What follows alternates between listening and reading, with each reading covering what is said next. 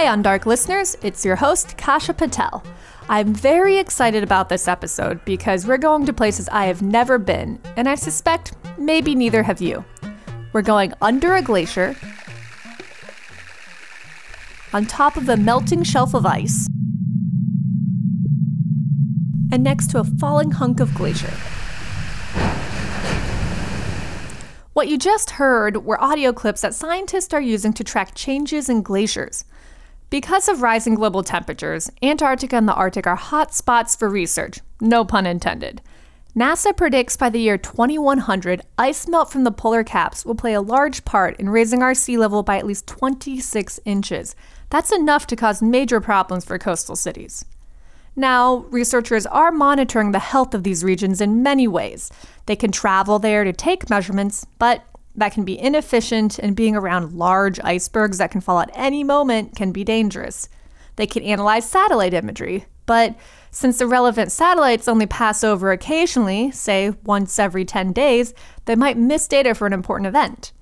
In other words, we kind of have a limited amount of continuous information of how fast these glaciers are shrinking, especially on a daily timescale. Fixing these data limitations can help scientists refine computer models of sea ice loss and improve researchers' understanding of the glaciers. Then they can better answer questions like Are the glaciers melting as fast as predicted? And maybe even Can we do anything to slow down the melting? Well, it turns out you can actually track changes like mass and shape in glaciers by listening to them. I was surprised by this, and so is researcher Julien Chaput, a professor of geophysics at the University of Texas El Paso. This study was actually a bit of an accident. Uh, we weren't specifically looking for this at all. Uh, and our goal was to, to attempt to determine um, crust and mantle properties under the ocean, so under the ice shelf. Chaput is interested in the Ross Ice Shelf, which is the largest ice shelf in Antarctica, about the size of France.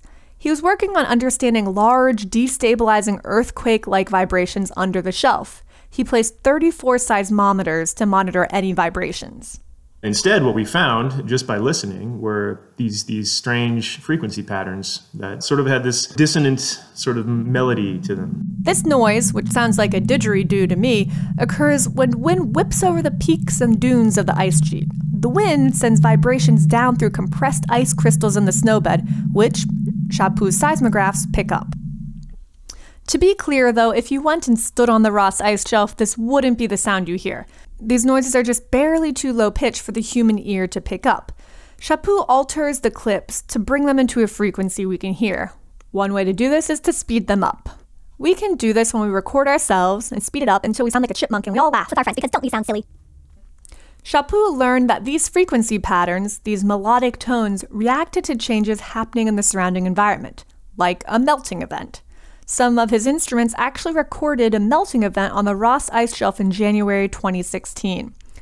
Let's take a listen. Each second represents one day of seismic data. It starts out normal. Then, once the melting starts, the audio clip will start to slow down and become quieter until the melting is over.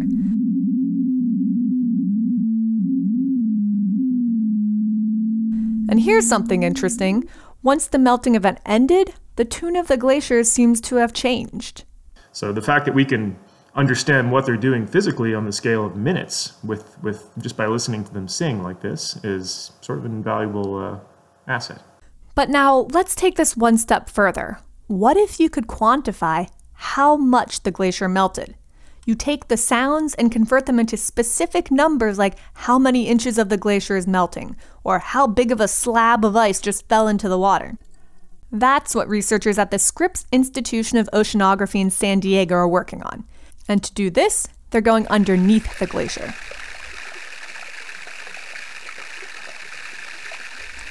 Believe it or not, that sound you just heard was bubbles under a glacier.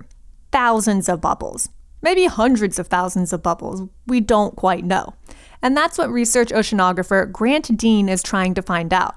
He's been in the field of underwater acoustics for 35 years, focusing the last decade on ambient noise in Arctic regions, like that audio clip you just heard from Svalbard, Norway. My first reaction when I first listened to the sounds was there's a problem. It can't possibly be this noisy.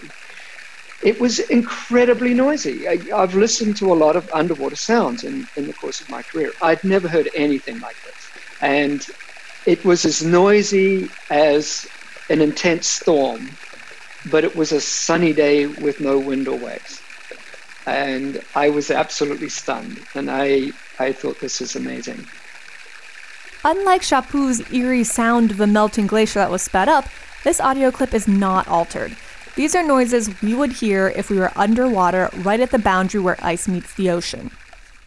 Glacier ice is full of ancient air bubbles. And those bubbles slowly make their way in the ice down to the ocean, and then they meet the water, and the ice melts, and the gas is released explosively into the water. And that makes little popping noises. Our task is to take the sound of each of those bubbles and use it to count how many bubbles are being released into the water at any given moment. If we can count those bubbles and we know how many of them are in the ice, we can figure out how quickly the ice is melting.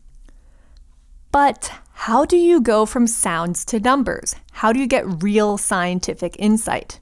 Ah, uh, well, that's the magic. To do that, Deane took cubes of pressurized ice, melted them in a lab, and listened to the sounds.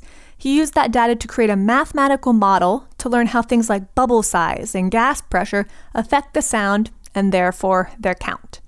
We've been able to figure that out. We now know how the sounds depend on those variables. But figuring out the bubbles is actually only one piece of the equation that contributes to ice loss. Between those bubbles popping, there are literally blocks of ice falling into the ocean. This is called calving. If you're listening to this podcast through headphones, you'll be able to hear it better because it's a low, subtle rumble in the recording. But if you were standing right beside that falling block of ice, it would sound like a wrecking ball smashing through a house. Deane works with Oskar Glowacki, who works in underwater acoustics at Scripps. We are focused on the interaction between the falling blocks of ice uh, with the ocean surface. Glowacki is able to tell how big a piece of ice is and even how it fell based off of the noise. Here's what it sounds like when the ice is dropping from above. Here's what it sounds like when the ice is breaking off the glacier beneath the water and then rising up to the ocean surface.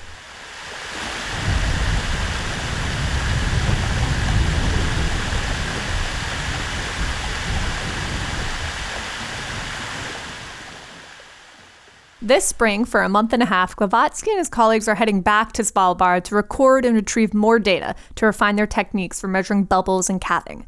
And some of the audio data taken over the past year is actually waiting for him on a memory card inside an underwater microphone 30 meters deep. He'll literally dive down and retrieve it. We cannot just use uh, some fancy equipment that can send send data uh, because there are icebergs everywhere. So everything that is close to the ocean surface can be literally smashed by the by the iceberg by the by, by the ice. So everything needs to be close to the bottom. Maybe not so deeply because we are talking about like 20, 30 meters that we can reach easily by by diving there. Wow. Does that make you nervous that your data is just floating out there? that part seems more daunting to me than the analysis part is retrieving the data. You can you can dive there and, and discover that your buoy is like in, in pieces or, or even don't don't find it. Oh man. Well, good luck to you this spring. yeah, I, thanks. I hope it will be fine.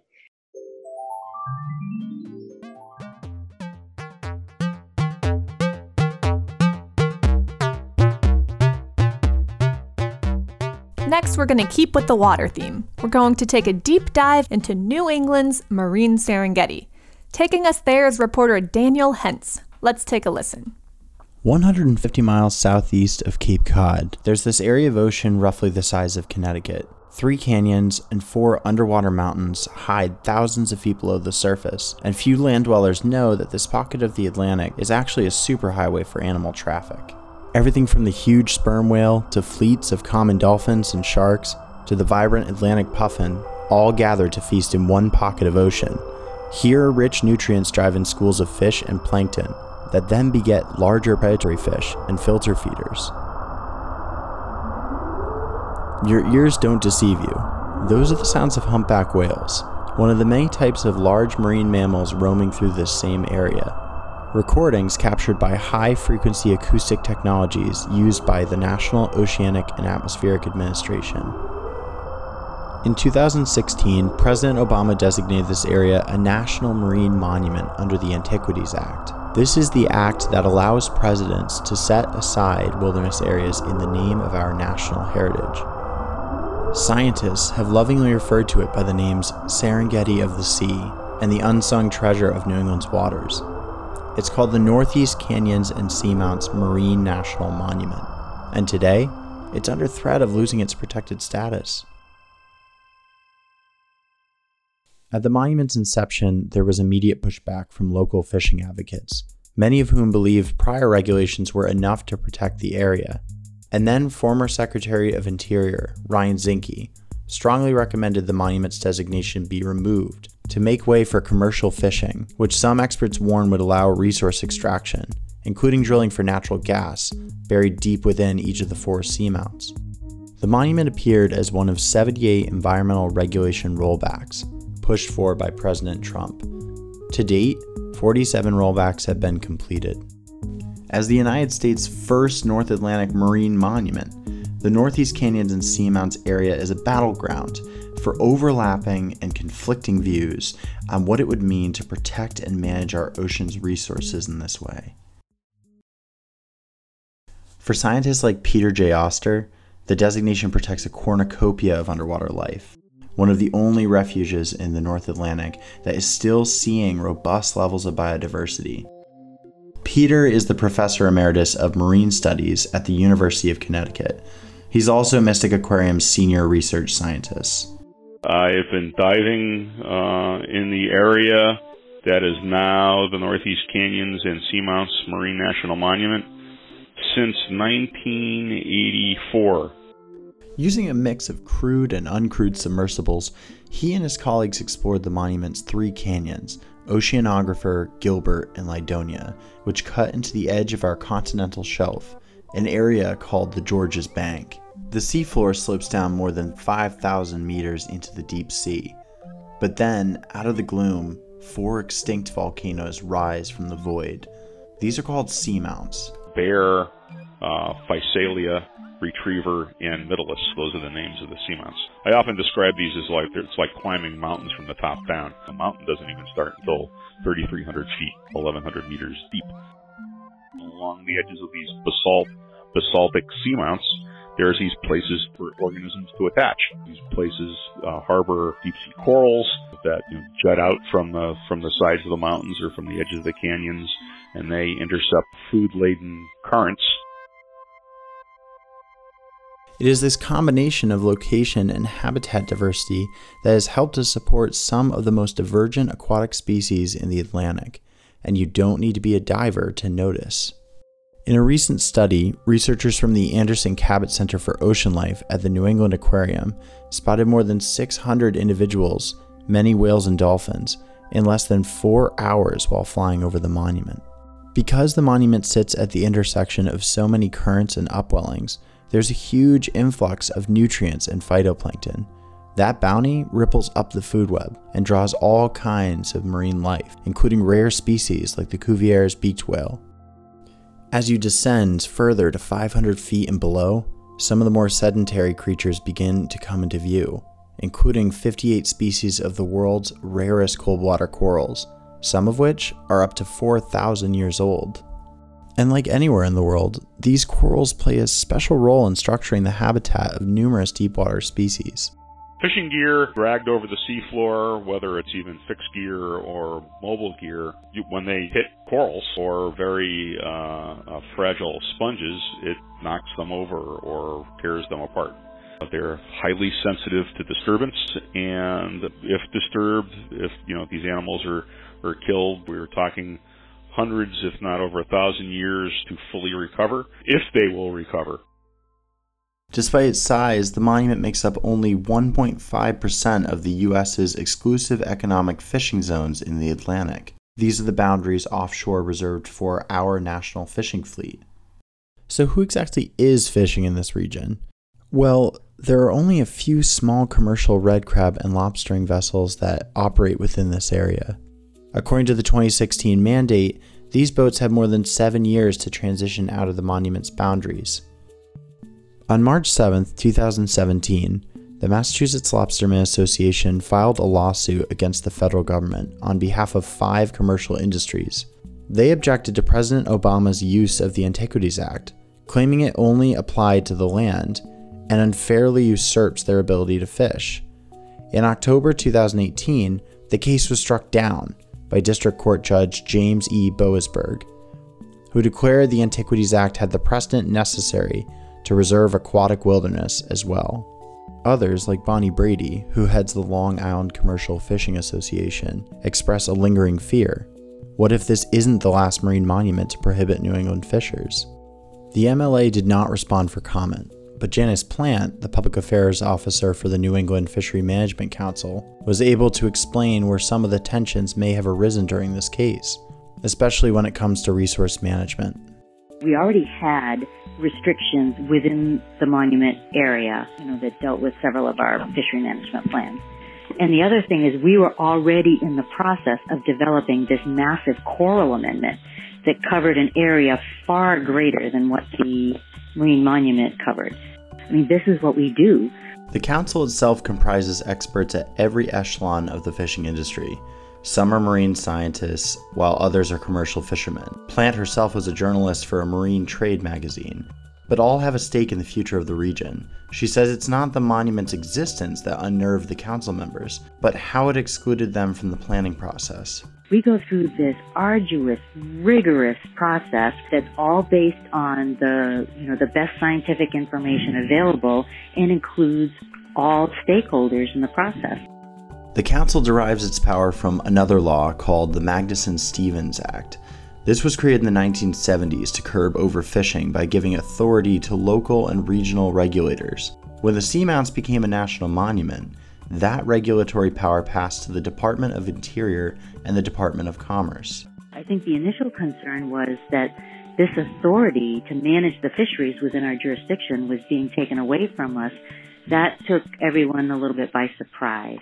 Admittedly, it's tough to be a fisherman in New England. That's Peter Auster again, the scientist from earlier in the story.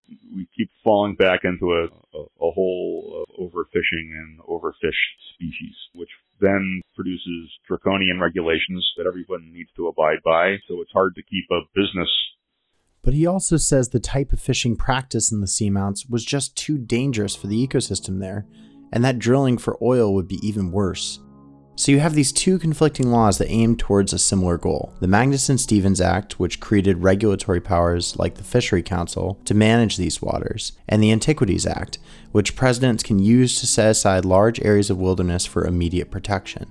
Both aim to protect, but it's a slow process to navigate the bureaucracy of local regulatory agencies to address unsustainable fishing and resource practices.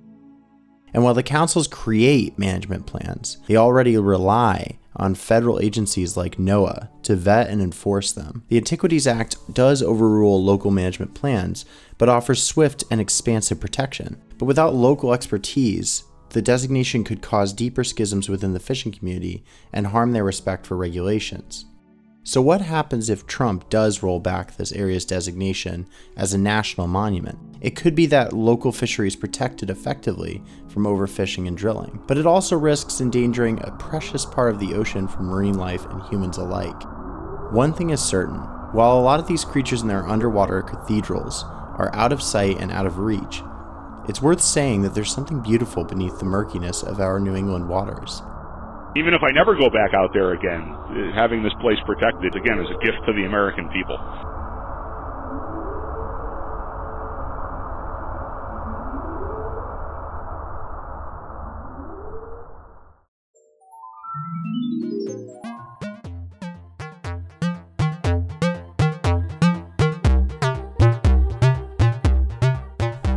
Next up, we have Seth Mnookin talking to a recent Undark contributor who wrote a piece on substance abuse disorders. Seth is a journalist, author, and director of MIT's graduate program in science writing. Take it away, Seth. It is my absolute pleasure to welcome to the Undark podcast this month Courtney Harris Bond, uh, a freelance reporter and writer who has written for any number of publications, um, including the Philadelphia Inquirer, uh, Newsworks, the Broad Street Review. Um, she's joining us this month to talk about her recent piece uh, in Undark on medication assisted treatment for substance use disorders, um, a piece that was written as part of her Rosalynn Carter Fellowship uh, for Mental Health Journalism. Courtney, welcome to the podcast. Thanks so much for having me. So, I wanted to start just by asking you for, for listeners who might not be familiar with the term, what exactly is uh, medically assisted treatment? So, medically assisted treatment, also known as medication assisted treatment, is a series of medications that um, people addicted to opioids um, can use under a doctor's supervision to help them stabilize. Um, they don't get high off of them if they use them correctly as prescribed. Um, it can help cut their cravings and reduce their chance of overdose and then enable them to start, um, for instance, therapy and, and the process of recovery. So, I guess the best known medication assisted treatment, the one that probably people might have heard of, is, is methadone. Is that correct?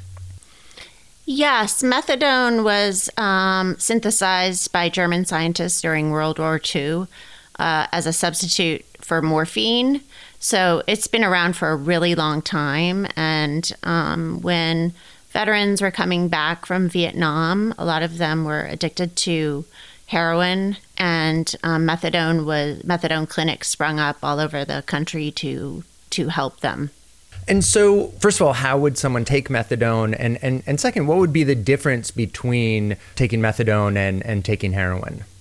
Okay, so yeah, methadone you have to report to a clinic daily, usually depending on the jurisdiction and the status of your recovery, like where you are in your recovery. And uh, person reports to the clinic in the morning, first thing, um, gets their dose of methadone, and sometimes participates in groups at the clinic, and then goes to work or about their daily lives. Methadone can be abused for sure and it can be sold on the streets but it's pretty hard to get it out of clinics usually. And um, heroin is a street drug so it's you know bought and sold on the streets and people use it to get high whereas usually people are using methadone to try to stabilize their lives I have a substance use disorder uh, with heroin, no longer using. But uh, I know from personal experience with methadone that it, it doesn't give you the same type of high that that heroin does. And in fact when you're using it in a clinic essentially one of the effects it has because of the size of the molecules is it it blocks the effects of heroin. So if you are using methadone um, it's not only that you don't need to then score heroin to satisfy your cravings but actually using heroin for the most part doesn't have the effect of getting you more high that's a really important point. I'm glad you brought that up. And it also helps um, people uh, stave off, you know, dope sickness so that they're not getting ill on a daily basis because they're going through withdrawal. For methadone, I think uh, certainly my sense of methadone clinics um, is that they oftentimes have a stigma attached to them. In addition to, as you said, in, in many jurisdictions, it being something that where you need to literally report first thing in the morning every day. has that been a barrier to people seeking out that type of medication assisted treatment? I think it really has. Um, I think that for some people, methadone is great because their lives are so unstable and it provides a structure that they don't have in their lives otherwise. So, reporting, having to report to a clinic every morning is actually a very positive thing. Alternatively, there are people who, um, you know, have young children and need to get to work early in the morning, and it becomes a huge barrier um, to them to have to go daily. You talk a lot in this piece about different types of medication assisted treatment that have been really developed and put into use more recently. Can you talk a little bit about those? Sure. So, Suboxone, I think, is the main one that I focused on in this piece. It combines uh, buprenorphine that activates some opiate receptors and naloxone that blocks um, sort of the effects of heroin or the euph- euphoria that people experience on heroin. So it helps cut cravings and ideally prevent with you know the chance of overdose. Yeah, and, and how long has that been used and, and that combination been used for treatment? Yeah, so Suboxone was uh, developed by a British pharmaceutical company. I think it came out in Europe in 2006 and in the States in 2010. So it's a newer um, drug. Uh, and uh, certainly during the opioid crisis, it's become, you know, sort of the go to medication for people looking for maintenance. There is also Vivitrol, which usually comes as a once a month shot. Um, for whatever reason, it's not as popular, not used as often. Sometimes with incarceration um, populations, incarcerated populations, um, it's used upon release to, to try to um, help the person who has been experiencing incarceration, um, you know, prevent relapse. So Vivitrol, I think one thing I've heard anecdotally about it is that it's thick and quite painful to to get the shot. And one of the things I found really fascinating about your piece is that there now is this growing body of evidence that medication assisted treatment, oftentimes in conjunction with uh, some behavioral therapy, um, is one of the more effective, if not the most effective tool we have in, in combating substance use disorders. At the same time, it seems that from your reporting, it's not being universally embraced. Can you can you talk a little bit about that? Oh, sure. So I think um, the treatment model in this country has been dominated for many decades by um, the 12 step uh, model, and that usually emphasizes abstinence from all drugs and alcohol, um, understandably. Um, and some 12 step programs or groups, I should say, look at medication assisted treatment um, as trading one drug for another, or methadone as like liquid handcuffs, is a common sort of phrase that they use. Um, so there's a lot of stigma against it in a lot of 12 step programs. But I do think that the tide is shifting on that. And I think that there are more and more 12 step groups that are um, welcoming people who are on, you know, methadone, Suboxone, Vivitrol. And I think that's a very positive development. And I think we're going to see more of that in the future. Yeah, and just to unpack that a little bit, I mean, one of the things that I think is so fascinating about substance use disorder treatment is you know exactly that point that you raised that the treatment model in healthcare settings in this country has been so intimately connected with the 12 step model and it's a program obviously that has proven to be very helpful for a lot of people because of the fact that 12 step programs are all self governing, it is a system for which it can be hard to get data in terms of recovery rates. There is not a lot of good information about how effective 12 step programs are, and yet it still has been used, even in healthcare settings, as the primary model. I think that you're exactly right. A huge issue has been there's no data that's easily accessible about uh, the success rates of 12 step programs. One of the most interesting things for me in reporting this piece was speaking to the Hazelden Betty Ford Foundation because they have traditionally been a 12 step program. And in recent years, they have had to really revamp and revise how they look at their model and protocols, and they've embraced medication assisted treatment um, as an option for um, clients seeking help at their at their um, locations.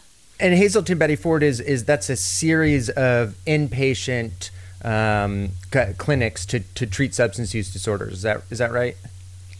Yeah, that's correct. It's based in Minnesota, but um, there are locations throughout the country.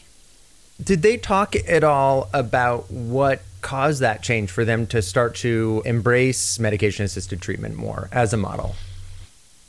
Yeah, well, they did say that it was a big battle internally, that it was a huge hurdle to overcome. Um, there were, you know, a lot of staff that were very resistant to embracing MAT or medication assisted treatment. Um, but I think that with the proportions of people dying from overdose deaths, from opioid use disorder, um, they just could no longer ignore the evidence supporting that this was something they needed to to really offer their clients.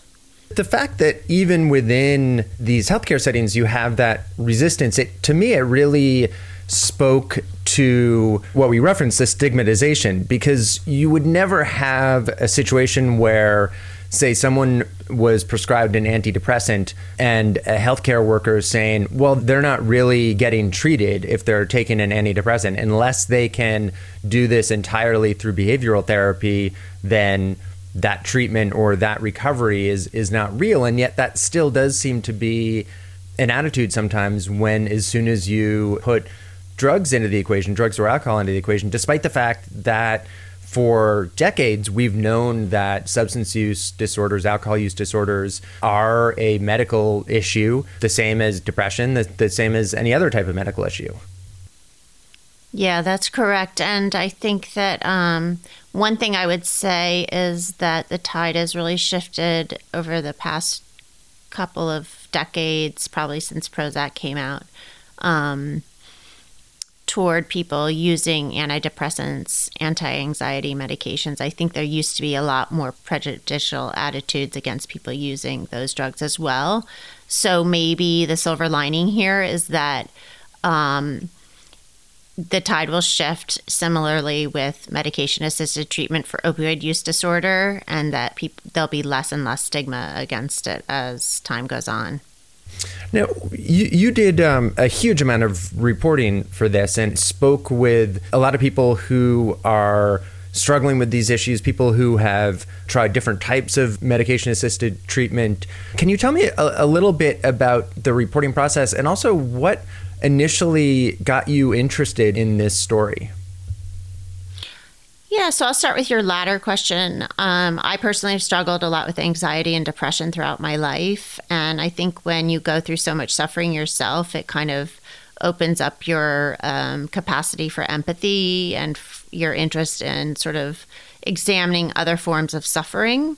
At least for me, it did. And um, so when I got the opportunity to apply for the Rosalynn Carter Fellowship for Mental Health Journalism, um, Kensington, Philadelphia is a hotbed of um, opioid use disorder and, and drug use and always has been for decades. It's known as the Badlands. And the city was making a big push to clear um, El Campamento, which was along the Conrail rail tracks. It was a big uh, drug use haven, and um, there was a huge amount of controversy about it. This was two summers ago. And I had done some reporting about that and was very um, uh, drawn in by it. And so when I applied for the fellowship, I decided to shape my proposal around. Um, you know, examining medication assisted treatment as a possible solution to, or as a possible cure or, you know, way to help people get onto the path toward recovery. So, for people who might not be familiar with it, um, can you explain what the Carter, what the Rosalynn Carter Mental Health Journalism Fellowships are? What do they allow you to do? What are they designed for? Oh, yeah, that's a wonderful question. It's a very special program. Um, the goal is to help reporters cover behavioral health and reduce stigma around mental illness. They give you a $10,000 stipend and a year for a year's worth of work. It's just a wonderful opportunity if you're interested in um, behavioral health reporting. I would encourage anyone to apply for this you mentioned your own issues with, with anxiety and depression. That's something that you've written about as well. What is that experience like about opening yourself up and, and writing about your own vulnerability, about making yourself the subject of your own reporting? Yeah, it's been fascinating. I've had some conflicting feelings about it, not so much about sharing personal information, but about as a journalist be making myself the subject of the story. Um, but I think that I've gotten to a point in my middle age where I feel no shame about anything anymore. And I think there's so little written about mental illness in in the general, you know, media that it's very important to to in any way we can sort of raise the discussion about this. And so I made the conscious decision um, in the past two years to start writing about my own struggles with anxiety and depression. This project, it sounds like the the was the culmination of your of your Carter um, Fellowship. I noticed that along with your very beautiful writing, there were a series of, of very striking uh, black and white photographs by a photographer named Jeffrey Stockbridge. Was this something that the two of you set out to work on together, or how did that partnership come about?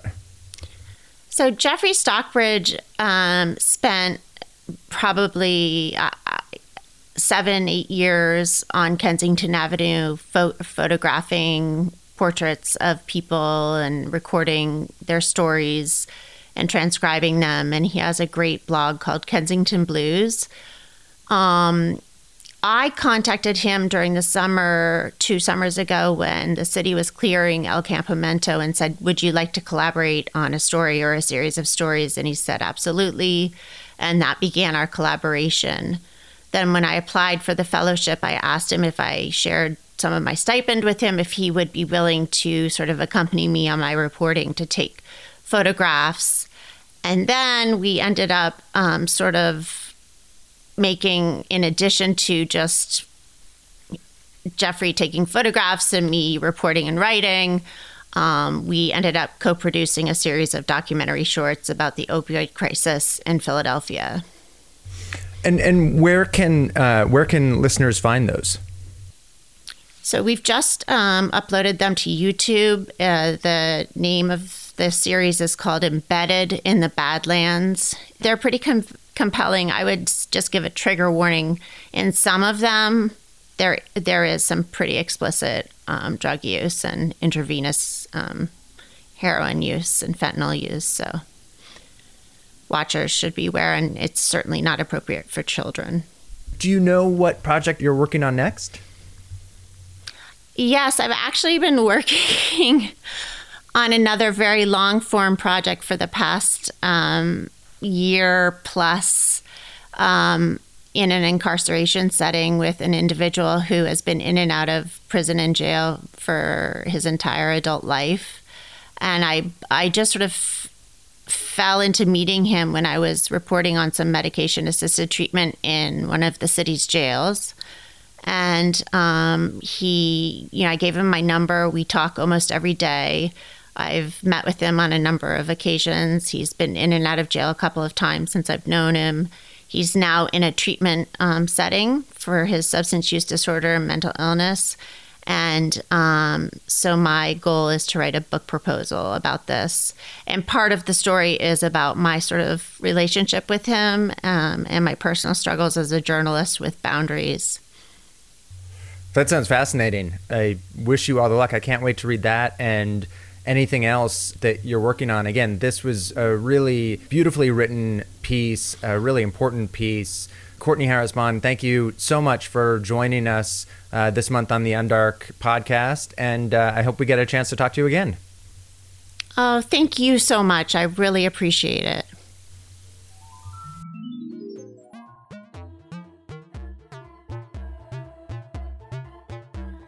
That's all, Undark listeners. We're produced by Lydia Chain, music is by the Undark team, and music in Daniel Hence's piece was by Poddington Bear. Special thanks to Grant Deane, Oskar Glowacki, and Julian Chaput for providing us with the sound clips of glaciers and bubbles for my segment. I'm your host, Kash Patel. Talk to you next month.